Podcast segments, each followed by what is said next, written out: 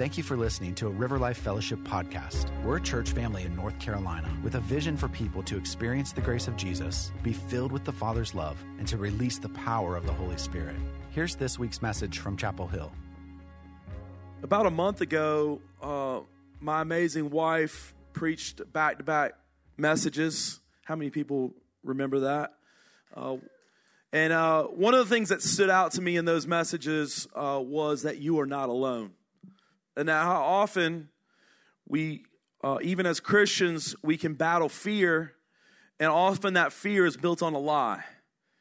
And that, that lie is that I'm alone, or I'm, I'm the only one. How many has ever, have ever been there? But as she quoted from one of our spiritual grandfathers, that all fear is built on a lie, deal with the lie, and fear will die. It was like a word that came to us from heaven. However, as we're going to read this morning, Paul lays out that I don't even permit a woman to teach in the church. Let a woman be quiet and not only teach, but not let her not speak. So, what's up with that? This is part four on women in ministry.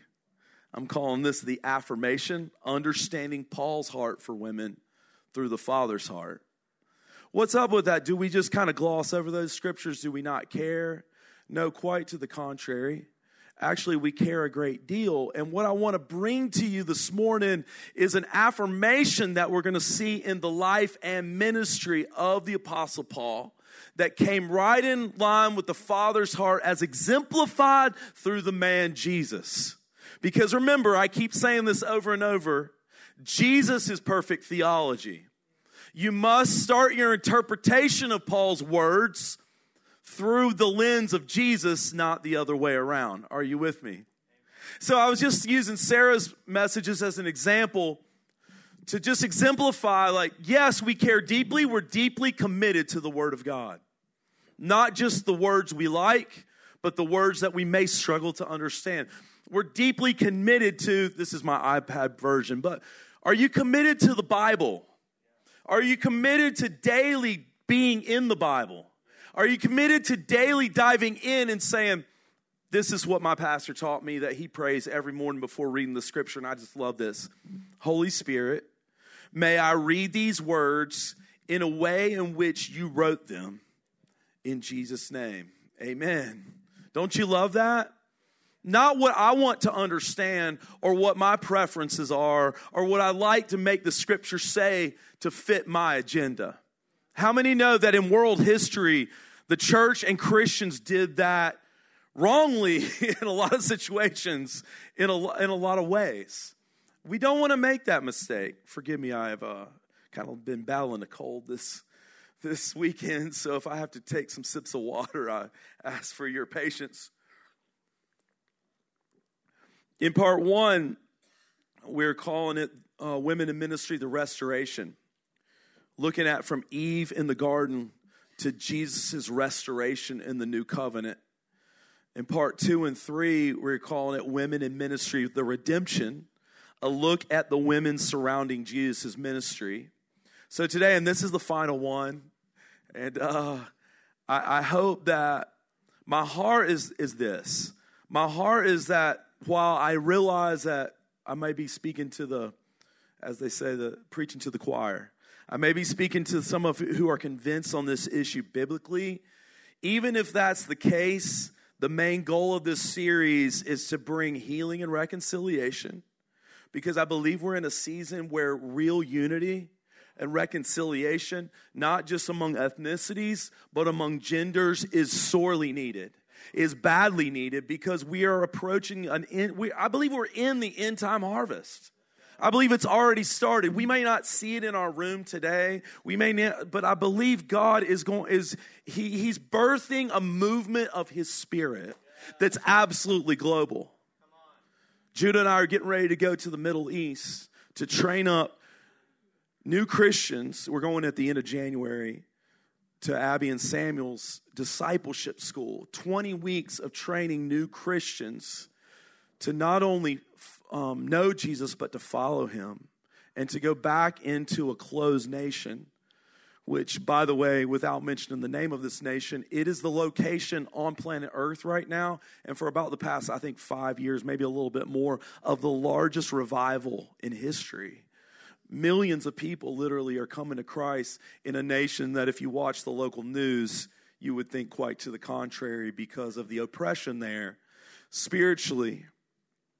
So, because of that reason, I look around the room at all of you guys, men and women, and I see a company of people operating together, following the flow of the Father's heart as empowered by the Holy Spirit.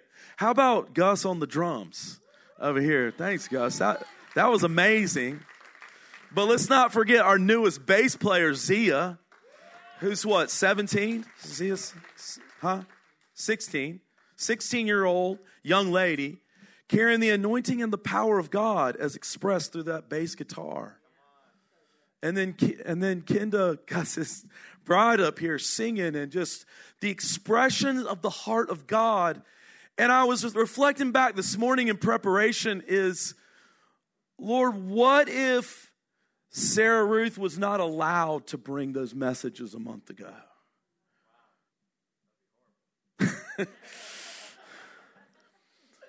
Yeah, horrible would be saying it strongly, and that's probably true, but it would at least be a be a, a downgrade. And the you see, I read a God of the Bible who's never up for downgrades, he's always up for upgrades. Whether it's your own personal life or whether it's the life of the entire church, God is a God who loves the flow that is moving forward. He said the kingdom of heaven is like a seed it's like the smallest seed, and it's planted and it grows and expands. You see, the kingdom isn't getting smaller, and we're all just kind of holding on until, oh, Jesus, please come back so that we can escape this horrible planet that we're trapped in. No, it's the opposite, y'all. The book of Acts was a starting point. And Paul is dealing with a starting point. We're going to get into that. And even through the life of Jesus, Paul is gleaning off of that life into this starting point. So, besides healing and, rec- and reconciliation, my heart is also to equip the church, to equip you with sound biblical theology on this issue of women in the church, women in ministry. Our theme verse of the series, write this reference down if you haven't already, and remember this one because I want you to remember that the Apostle Paul wrote these words. Paul was raised in rabbinic Judaism before encountering a living Christ on the road to Damascus. So he was actually taught and ingrained deeply with the opposite of all that were that he espoused, that he demonstrated. Okay, but he wrote this in his first letter that he ever wrote to the church. For all of you it's Galatians 3:27. For all of you who were baptized into Christ have clothed yourselves with Christ. Therefore, there is neither ethnos, Jew nor Greek, there is neither slave nor free, there is neither male nor female, for you're all one is there a difference? Absolutely, there's a difference between men and women. But in Christ, you're all one. We're all one. We all come together. We have this expression of God's heart, who God is spirit. It's the spirit and the truth. It's coming together to play such a vital role for the days of harvest that are upon us. You're all one. And if you belong to Christ, then you're Abraham's descendants, heirs according to his promise. All of you, men and women, are heirs of the promise. After all, would the promise have been fulfilled without Sarah? no, it takes two, doesn't it? It takes two. The promise, if you read Hebrews 11, was as much to Sarah as it was to Abraham. This was a part of our inheritance, church. So if we limit God in saying a woman has not the same kind of, you know, whatever, however you want to word that, then we limit his inheritance. There's something at stake here that I don't know if you can tell, I feel a little passionate about. I don't want to fight anybody over it, but I do want to be committed to the Bible. I want to be committed to the scripture. Like Jesus, Paul's perspective on women had the Father's heart to unify. This might be kind of shocking to some of you, but this is demonstrated in Paul's life. But before we get to Paul, in uh, part two, I did a little expose on one of the great women of the 20th century. Does anybody remember who that was? She actually started one of the Pentecostal denominations, of which I have many friends that came out. Who has ever been a part of a four square church? Anybody? Yeah, a couple people over here. Aimee Semple McPherson in the late eight, early 1900s. She started that denomination. A lady that came after her was a mighty healing evangelist named Kathryn Kuhlman.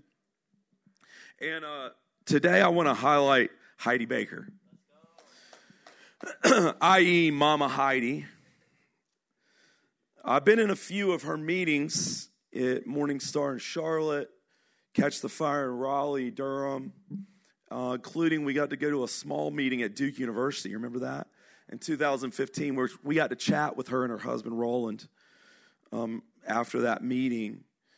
Uh, both Heidi and we got a picture of her. Put that up there on the screen. I want y'all to, yeah, there she is, Mama Heidi in Mozambique. Both Heidi and her husband Rolland earned PhDs in theology. They're very learned people. Uh, many people are surprised about that. Their, their meetings are characterized by Holy Spirit, manifestations and on the floor and laughter and falling and all the things that we love and we see the fruit from. But people can take from that that they're not committed to a, a theological, biblical understanding. I would say quite to the contrary. In fact, one of their personal assistants, a guy named Ben, came to UNC to complete his degree, and he passed on to me Rolland Baker's doctoral dissertation that he had written in 2012 or 13. And that dissertation was on a biblical strategy on missions. So basically, a rundown in 1980, they'd started Iris Ministries, a nonprofit dedicated to ministry to the poor and to the preaching of the gospel in specifically developing nations. So by the early 90s, with her husband Rolland, after more than a decade in the field, they had been missionaries in Asia and had started, and I've heard Heidi tell this story a, a number of times, both in person and on podcasts. She said, We had started three nice churches. She's like, they were nice. You know, they were they were fine. They were doing their weekly thing. A few people were getting saved. But by and large, there was something churning in their hearts of God saying there's something more. And um, by the early 90s, uh, well, I'm sorry, in 1994 or early 95, they went to Toronto Airport Christian Fellowship to hear about it, to experience what God, they had heard God was doing in this local church in Toronto, Canada. And um, they went there and God changed everything. Heidi spent several days virtually frozen to the floor in an encounter with Jesus. She said that people would have to carry her just to use the bathroom and come back. And just, I think it was about a week, somewhere around there. It was several days, uh, to be exact. And during that time, among other heavenly encounters and words from Jesus, that Heidi received, there was a prophetic word that was spro- spoken in which the Lord asked, Do you want the nation of Mozambique? Do you want the nation of Mozambique? Heidi's heart was an emphatic, Yes, Lord. So in 1995, they moved to Mozambique, at the time, one of the world's poorest nations, and the rest is history. Beginning with nothing, with a matter of, within a matter of months, they were given a dilapidated orphanage in Maputo with 80 children.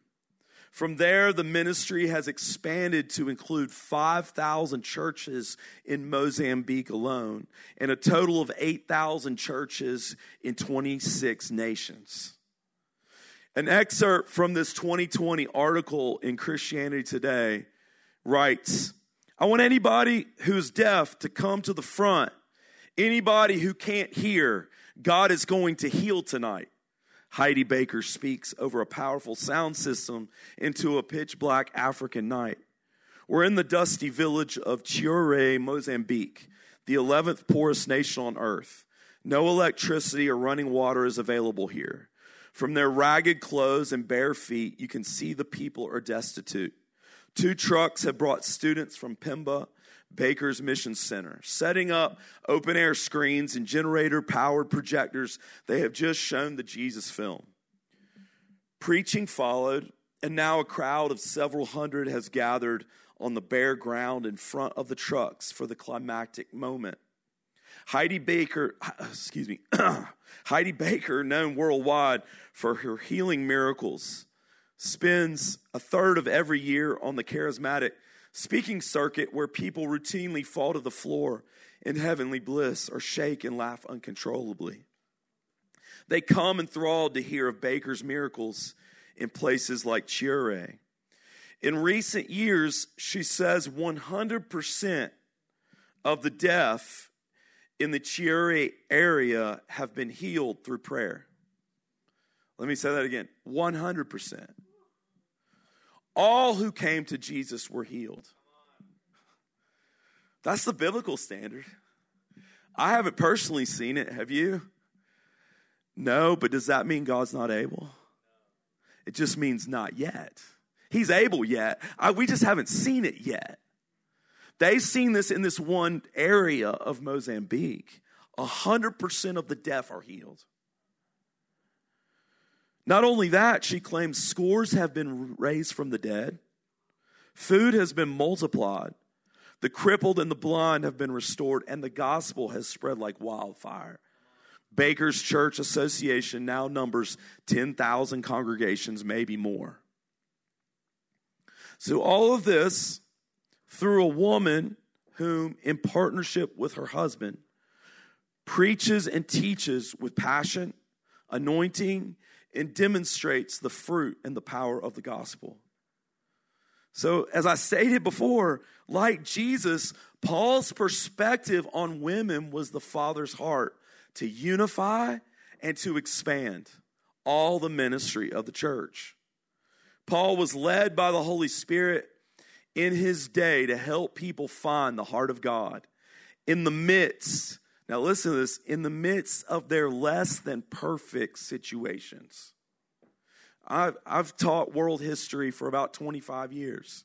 The story of world history, as I can tell, is a story of imperfection. It's a story of fallen world, sinful people, and fallen situations in need of restoration. Paul's world was no different. You had slavery in his world.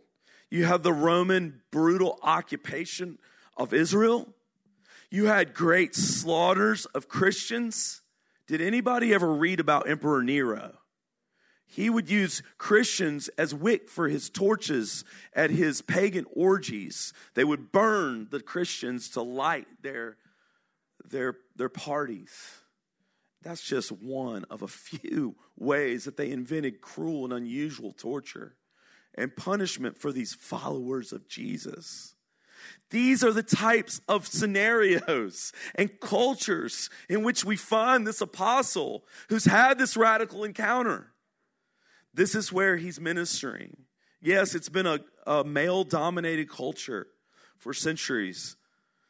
This was not an endorsement of these cultural evils, obviously. Instead, God knew that throughout the rest of history, there would always be wars. We're praying for one right now. Genocides. There would always be one group oppressing another, etc. And he wanted to write his word in order that we could find hope. Hope with a capital H, despite difficult situations. So, as I mentioned earlier with the example of my wife's teaching, let's look at one of Paul's hotly debated statements. Here it is, 1 Corinthians 14, and there are three. We will deal specifically with two this morning. He says this Let your women keep silent in the churches, for they're not permitted to speak, but they are to be submissive, as the law also says. And if they want to learn something, let them ask their own husbands at home, for it is shameful for women to speak in church. Seems pretty straightforward, pretty cut and dry, right? Some would say, well, that's kind of harsh and prickly. But yeah, this seems to be a very definitive statement. In a few minutes, we're going to return back to this passage and consider the context of it with the Corinthian church. But first, we must consider a groundwork, a foundation here. And that foundation is this a glimpse of the Apostle Paul's off the record statements and viewpoints, where Paul is not directly instructing on women in ministry. In Romans 16, at the end of his letter, Paul greets 24 people, and guess what? Six of them are women. Paul demonstrates an attitude far different than the Pharisees under whom he trained. Remember that. Who had an injunction against even speaking to a woman. For emphasis, while I'm using mostly the New King James Version, I'm going to use the Passion Translation, which provides in Romans 16 additional insight to the King James. It says this in um, Romans 16, starting in verse 1. Now, let me introduce to you our dear and beloved sister in the faith, Phoebe, a shining minister of the church in Cenchrea. I'm sending her with this letter What's the letter? It's the book of Romans. He sent the letter that had been penned by a scribe in his in the apostle Paul's words. He sent it with none other than Phoebe, a woman. I'm sending her with this letter and ask that you shower her with the hospitality when she arrives. Embrace her with honor as is fitting for one who belongs to the Lord and is set apart for him. That is an apostolic anointing. The word set apart literally is the apostolic commissioning. This woman, perhaps it would follow that she was appointed to come to all the churches. There wasn't just one, many churches, probably hundreds, within the region of Rome, and be the one to read the book of Romans, the letter to the church, to them this woman, Phoebe.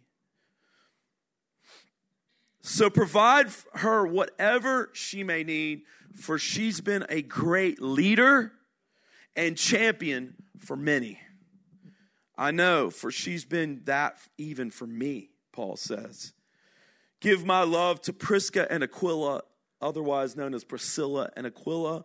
Priscilla is a female name, Aquila, a husband and my partners in ministry serving the anointed one, Jesus, for they've risked their own lives to save mine. I'm so thankful for them. And not just I, but all the congregations among the non Jewish people respect them for their ministry. Also, give my loving greetings to all the believers in their house church and greet Epaenetus who was the first convert to Christ in the Roman province of Asia, for I love him dearly. And give my greetings to Miriam, who has toiled and labored extremely hard to benefit you. Sorry about my voice, y'all. Make sure that my relatives, Andronicus and Junia, are honored. Junia is a, a woman, for they're my fellow captives who bear the distinctive mark of being outstanding and well known apostles, and who are joined into the anointed one before me. Please greet Tryphena and Tryphosa, for they are women who have diligently served the Lord. To Persis, who is much loved and faithful in her ministry for the Lord, I send my greetings on down to verse 14. I cannot forget to mention my esteemed friends Asyncritus, Phlegion, Hermes, Petrobus, Hermas. I might be butchering those names, but and all the brothers and sisters who meet with them. Give my regards to Philologus, Julia, Nereus and his sister, and also Olympas and all the holy believers who meet with them. Greet each other with a holy kiss of God's love. And all the believers in all the congregations of the Messiah send their greetings to all of you. I'll remind you from a previous part in the series surely some of these very ones were in the upper room with the 120 on Acts chapter 2, in Acts chapter 2, on the day of Pentecost. I'll remind you, and if if you want to hear more, please go back and listen to the podcast. You can find them from our website or Apple or Spotify podcasts. You can just search for River Life. Listen because it's also, I need to bring out in the context of part four t- today, is the massive heart of God the Father for women demonstrated by Jesus. His whole life and ministry was absolutely controversial because of just this one thing he sat down with a Samaritan woman at the well, among many, many others. And surrounding him, among his disciples, were many, many women. A woman, Mary, was the first to see a resurrected Christ and him speak to her. In our context, I think we have no idea the implications of what I'm saying. But in first century Palestine, this was, I don't even have words for it. This was groundbreaking, monumental. A closer look here Phoebe is referred to as a deacon and was entrusted to deliver this letter throughout the churches of Rome. I've already mentioned that. Possibly read it to the churches throughout the region. And Junia, who is prominent among the apostles. Remember the quote that I read you from 1 Corinthians earlier? But yet, Junia is an apostle? I mean, how are you an apostle but you can't speak? Have you ever been an apostle that doesn't speak? It's kind of hard to do. In addition to this, some other evidence from 1 Corinthians 12. You remember where he's listing all the gifts of the Spirit in 1 Corinthians 12? He's talking about the body. We're all different parts of one body. There is no male or female distinction made in reference to spiritual gifts given or to their use. In specifying that the gifts are intended for all, Paul did not state that the gifts of men are intended for all, while the gifts of women are intended for women and children. Another thing, in Philippians 4 2, he writes, I implore Euodia and I implore Syntyche to be of the same mind in the Lord. And I urge you also, true companion, help these women who labored with me in the gospel, with Clement also, and the rest of my fellow workers whose names are in the book of life. So here in Philippians 4 2 and 3, Paul refers to two women who labored with him in the gospel. Or better translated, fought together with me side by side, is really what he's saying.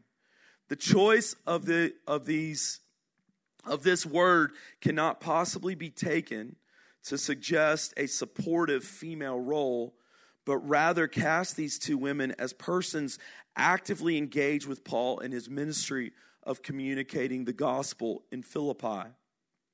Let me also relay um, a quote by doctors Sue and Larry Richards I'd highly recommend a book if you're interested. You want to jot this down to order off of Amazon. It's called Every Woman in the Bible.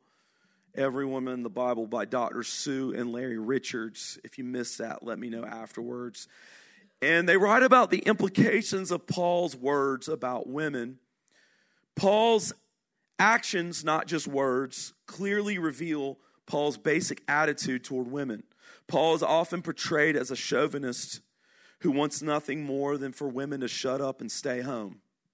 Yet, our look at the biblical data, i.e., what Paul's actions actually are, reveals quite a different person indeed. Paul's words to and about individuals make it clear that Paul had close and warm relationships with a number of women. Paul's descriptions of these women reveal that he saw them as partners in his ministry of spreading the gospel and as significant leaders in their own local congregations. In referring to Phoebe as a deaconess and to Julia as an apostle, we have evidence that Paul saw nothing unusual in women having significant offices in the early church. As far as women in the family are concerned, Paul in 1 Corinthians 7 accorded women equal rights and responsibilities with their husbands. This equality was unthinkable in Judaism. This biblical data is especially vital if we're to appraise accurately these passages in which Paul dealt specifically with women in the home and the church. Alternative interpretations are hotly argued for or against each of these passages, yet the data about Paul's basic attitude toward women that we have developed here makes one thing clear. Any interpretation of such passages which imply a negative or repressive view of women, such as women should not serve in leadership, which many churches aspire to, simply cannot be correct. So, how do we deal with these difficult passages? Like I mentioned above, there's three of them mainly. 1 Corinthians 11, which we won't get into as much today, is about the head coverings. How many are familiar with 1 Corinthians 11 about head coverings? I will ask this for all those who don't believe a woman should teach, do they also have all the heads covered? I mean, I mean if you're going to be consistent, right? I mean, I know there are those traditions that have that. I'm just saying there's many that don't. So if you're going to accuse like someone like me of picking and choosing, well, I don't know what is more picking and choosing. In 1 Corinthians 14, we read above, it regards the issue of women speaking in church. And in 1 Timothy 2, admittedly the most difficult passage, referencing women teaching and having authority in the church. Therefore, when considering these passages, we must deal with them in light of Paul's overall attitude. Like, for example, his teaching on tongues in the church in 1 Corinthians 13 and 14. Paul was dealing with specific problem issues in each of these passages. He wasn't trying to limit, restrict, or prohibit tongues. That would be ridiculous because at the end of the chapter, he says, I wish you all spoke in tongues as much as I do. No, as a spiritual father, though, there was a need for boundaries.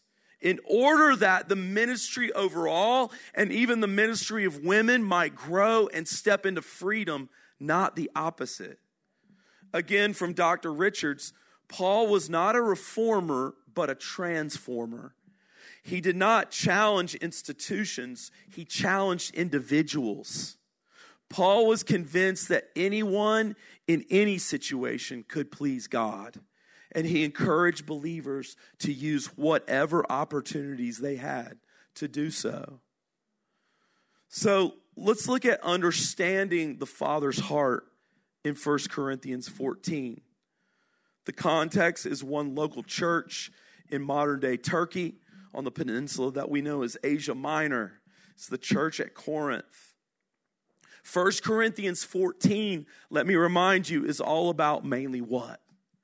It's all about the use of spiritual gifts.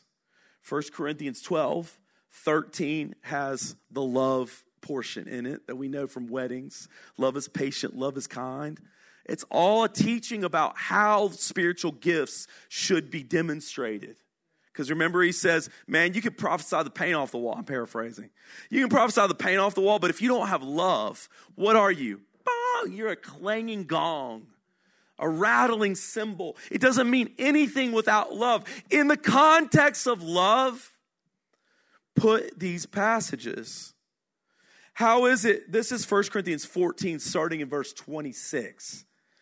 How is it then, brethren, question mark, whenever you come together, each of you has a psalm, has a teaching, has a tongue, has a revelation, has an interpretation. Let all things be done for edification. If anyone speaks in a tongue, let there be two or, or at, the, at the most three, each in turn, and let one interpret. But if there's no interpreter, let him keep silent in church and let him speak to himself and to God. Let two or three prophets speak and let the others judge. But if anything is revealed to another who sits by, let the first keep silent. For you can all prophesy one by one, that all may learn and all may be encouraged. And the spirits of the prophets are subject to the prophets. For God is not the author of confusion, but of peace, as in all the churches of the saints. Let your women keep silent in the churches, for they are not permitted to speak, but they are to be submissive, as the law also says. And if they want to learn something, let them ask their own husbands at home, for it is shameful for women to speak in church. On down to verse 39. Therefore, brethren, desire earnestly to prophesy and do not forbid to speak with tongues. Let all things be done decently and in order. Let all things be done decently and in order. How do you interpret that?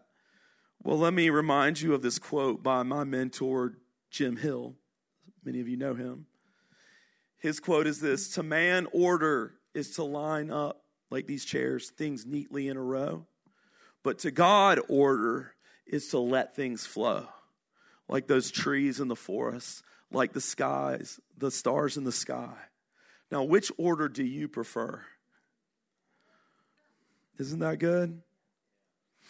In this particular church, or groups of churches in Corinth, there were a few women who were returning to the influence of the prevailing demonic principality of the region who was the goddess Diana, otherwise known in the Greek as Artemis, who you can Google it, was a fertility goddess, fertility goddess worship.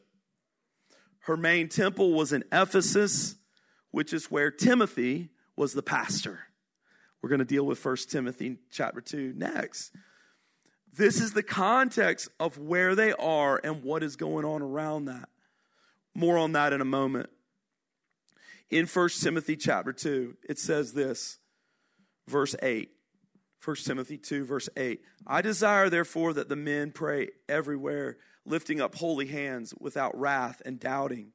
In like manner, also, that the women adorn themselves in modest apparel with propriety and moderation, not with braided hair or gold or pearls or costly clothing, but which is proper for women professing godliness Okay, side note again. Are we going to ban braided hair, gold rings, and pearls? I don't think so.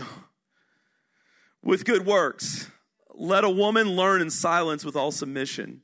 And I do not permit a woman to teach or to have authority over a man, but to be in silence. For Adam was formed first, then Eve, and Adam was not deceived, but the woman being deceived fell into transgression. Nevertheless, she will be saved in childbearing if they continue in faith, love, and holiness with self control. There's a lot here to unpack. I'm going to give you the beginning part. You can dive in it on your own as well. I've sat with this for a long time, a long time this week, but also in the preceding months before the beginning of this series, trying to and asking God for the Father's heart. Timothy, as I said, is pastoring in the church in Ephesus, where he had been sent to correct serious problems that had emerged there. Out of the first recorded revival in the book of Acts, it was the first, what we call, like I mentioned, a revival in the Middle East right now. It's the first move of the Holy Spirit in a given region and churches that the church ever knew of was in this city in modern day Turkey called Ephesus. But out of this comes some serious issues. Another note revivals are awesome and necessary. We pray for them every day. However, they do create messes within the church. However, the consequences of not having revival are obvious. That creates messes of its own, not having revival. So you choose. Which would you rather have, man's messes or God's messes? I don't know about you, but I'll take God's messes all day long. Well, this was a bit of a God mess here that they were dealing with. As I said earlier, Ephesus was the premier city in modern day Turkey and the site of the temple, the temple of Diana. And it's clear from First Timothy that many in, in Ephesians had strayed from the focus on Jesus and godly living that Paul urged in his letters. In fact, you can see that many false teachers, you read about the false teachers, that many false teachers had seriously corrupted the church in Ephesus, which included a false demonic worship of the goddess of fertility. We see this often in church history. For example, in Latin America, many of the pagan godless practices of some of the ancient tribes in middle America when Christianity was brought that even to this day you can find an intermingling of mostly Catholicism with ancient goddess, god, goddess worship and pagan practices.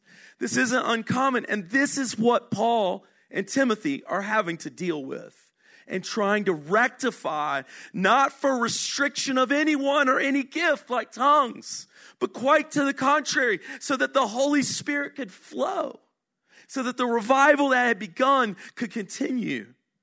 And I would argue that it did. in fact, false teaching had seriously corrupted it, which included that worship of the. Uh, uh, Diana was often considered, I found by a historian, a goddess associated with fertility and childbirth and the protection of women during labor. Any woman going into labor ever cried out for protection, not from Diana, but from the one true God. Like you can relate, especially in the ancient world without modern medicine this had been your upbringing. You're now a Christian following Jesus, yet the time to give birth comes along. There might be a temptation. I'm just saying. Like, oh, I just, uh, just, just right now. However, they, that, I don't know if they prayed, if they offered, I don't know how all that worked out in practice. But this is in the church of Jesus. In chapter 2, among other matters, Paul corrected certain women needing to learn rather than to teach and domineer. Because I think what becomes clear, if you really look into it, is that there were specific women who had specific issues that we have just discussed that through the worship of this goddess began to incorrectly speak out to domineer, to try to take over a room. Not particularly in the situation of a woman, but I've seen people try to do that within the church. How many people have ever seen that? Well, you don't have to raise your hand, but I can tell by a nodding of heads. We fight not against flesh and blood, never against a person who I believe is for whatever reason out of line, but there is a responsibility within a pastoral covering and eldership to, to, to cover the congregation in order that, not to restrict that person, but in order that the flow of the Holy Spirit might continue among us. So in chapter 2, Paul's simply saying there are women who need to not talk right now. You need to learn. In other words, this principality over the region, Diana, had influenced these new female believers, which had led to improper teaching, out of order speaking, and control issues within that local church. Paul was simply bringing pastoral boundaries to this local church in order that the flow of the Holy Spirit may continue in this revival culture from all we've established here, this is clear. His instructions for Ephesus were never meant to be a universal for all churches everywhere at all times in church history. I'll refer back to the issue of tongues and prophecy from those same chapters of 1 Corinthians 12 through 14. I've heard it argued. There are many church traditions that would say, hey, if there's going to be a prophetic word, it can only be two or three. Because the Bible says it.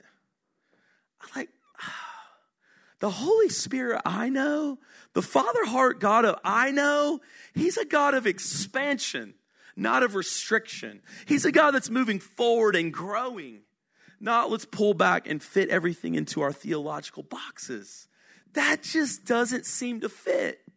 So, what I'm making an argument about in this case of genders is equal to the thing about spiritual gifts. Paul said, I desire that you would all prophesy. Everyone can prophesy one by one in the text that we read. It's clear this was never meant to be a universal for all churches in all places. Let me conclude. Are you guys all right? I hope this is helpful. Some final thoughts from Dr. Richards. What seems significant to me in this debate over women in the church is that in focusing the argument on a limited number of three passages in the epistles of Paul, most have failed to take into account data from the New Testament as a whole. In earlier chapters, we saw that Christ's relationships with women were truly transformational. He broke the rigidly hierarchical patterns long established in rabbinic Judaism. He frequently gave priority to women and honored them as disciples and witnesses of his resurrection. When we consider this massive evidence from a New Testament, from the New Testament as a whole, we are reminded of an important hermeneutical principle. All that means is principles for interpreting the Bible correctly. Here is the most important principle Scripture does not disagree with itself. Our interpretation of any given passage must not only be consistent with the immediate context, but also with the entirety of the whole Word of God. Where two or more interpretations of a passage dealing with women exist, we must prefer an interpretation in accord with the transformation of women's roles as witnessed to in the Gospels, in Acts, and in the incident, in, incidental or off the record statements about women in Paul's epistles. Remember, as Pastor Bill Johnson says, God will never violate his word, but he will often violate our understanding of his word. And nowhere is it more fitting than in 1 Timothy chapter 2. Jesus is perfect theology. Can we rally around that statement? And our hearts at River Life and as a, as a part of the kingdom, not just River Life, our hearts as citizens of the kingdom are that the greater works that Jesus spoke of in John 14, he said, These works I'm doing, you shall do, and even greater things that these works will be done by men and women. In fact, let me digress here in my conclusion. I remember in 2001, I was in Africa in Zimbabwe, and this African pastor got up and taught this. He said, Listen, husbands, if Jesus said that these works that he's doing, that he desires that his bride, that's us, the church, would do these and even greater, he pointed to us husbands. He said, What about your bride? Is your bride, is your desire that your bride's ministry would be even greater and far surpass yours? He goes, because this is the father heart of God. This is a biblical model. I was like, wow. Well, if you say it to me that way, Lord, here's Sarah Ruth. Take the mic, preach the payoff. Preach with such power and anointing that everybody else is like, yeah, Pastor Matthew, he's, he's pretty good. But let's give the, no, this isn't a, a, a statement in preference of one over the other. It's a unity. It's a reconciling our hearts again because the harvest is here and it is great. Men and women and children and everyone that calls upon the name of Jesus walking and leading together in unity. If you come on Friday night to that wildfires movement, you're going to see that. Teenagers like Sia up here and Anna Grace up here. Teenagers loving Jesus with all their heart, soul, mind, and strength. I've been in cultures like in South America where if you're under 35, you really don't get to do anything in the church because young people are seen as being too risky, too spiritually immature. There's too much propensity for things to get messy. And I mean, I literally, like, I, I can tell you, I can point you to people who live there. And, and that I would, I would talk to the young people, the, the young adults and the teenagers, and they would just be this divine frustration because they had this gift, this burning in them. But somewhere along the line, something happened. See, this doesn't just happen in a vacuum something happened and the and, and the authority the people who were trying to be responsible said if you're under 35 and i'm just estimating it's just young people. And it, you see god is breaking beyond those things. Obviously there's a role for authority. All men and women are under authority. Not just of god but from the men and women in our life I'm under Byron's authority, my pastor. I'm under Becky's authority. My pastor, if they call me and they, they have an issue, they want me to do something or to correct anything or whatever, even at the beginning of this series, I sent my notes to Pastor Byron. Said, before I even begin to preach these words, would you test them? I want to know if you believe this is the Lord, this is biblically true, and we're in agreement. Obviously, he gave me the thumbs up, or I hope I wouldn't be speaking is that men and women walking and leading together in unity in the kingdom where there is neither male nor female, but where love is expressed through unity. Thank you for listening to a River Life Fellowship podcast. To get more information, check out riverlifefellowship.com.